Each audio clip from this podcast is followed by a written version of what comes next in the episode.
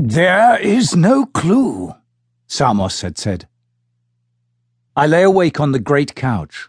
I stared at the ceiling of the room. Light from a perforated lamp flickered dimly. The furs were deep and soft. My weapons lay to one side. A slave sleeping lay chained at my feet. There was no clue. He might be anywhere, had said Samos. He had shrugged. We know only that somewhere he is among us. We know little about that species of animal called the Kur. We do know it is bloodthirsty, that it feeds on human flesh, and that it is concerned with glory.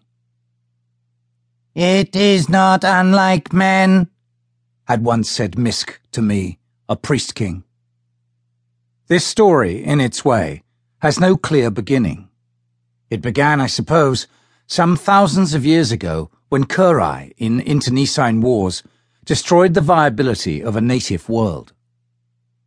Their state at that time was sufficiently advanced technologically to construct small steel worlds in orbit, each some pasangs in diameter. The remnants of a shattered species, then, as a world burned below them, turned hunting to the plains of the stars.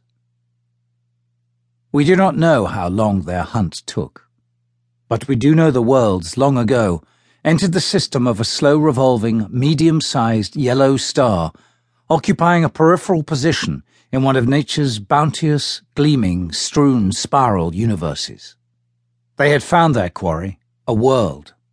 They had found two worlds, one spoken of as Earth, the other as Gor.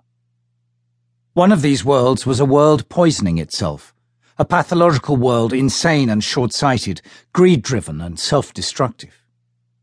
The other was a pristine world, virginal in its beauty and fertility, one not permitted by its masters, called the Sardar or Priest Kings, to follow the example of its tragic sister.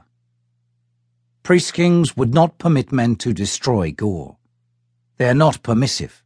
They are intolerant of geocide. Perhaps it is hard to understand why they do not permit men to destroy Gor. Are they not harsh and cruel to deny to men this pleasure? Perhaps. But too, they are rational. And one may be rational, perhaps, without being weak. Indeed, is not weakness the ultimate irrationality? Gor, too, it must be remembered, is also the habitat of the Sardar, or priest kings. They have not chosen to be weak.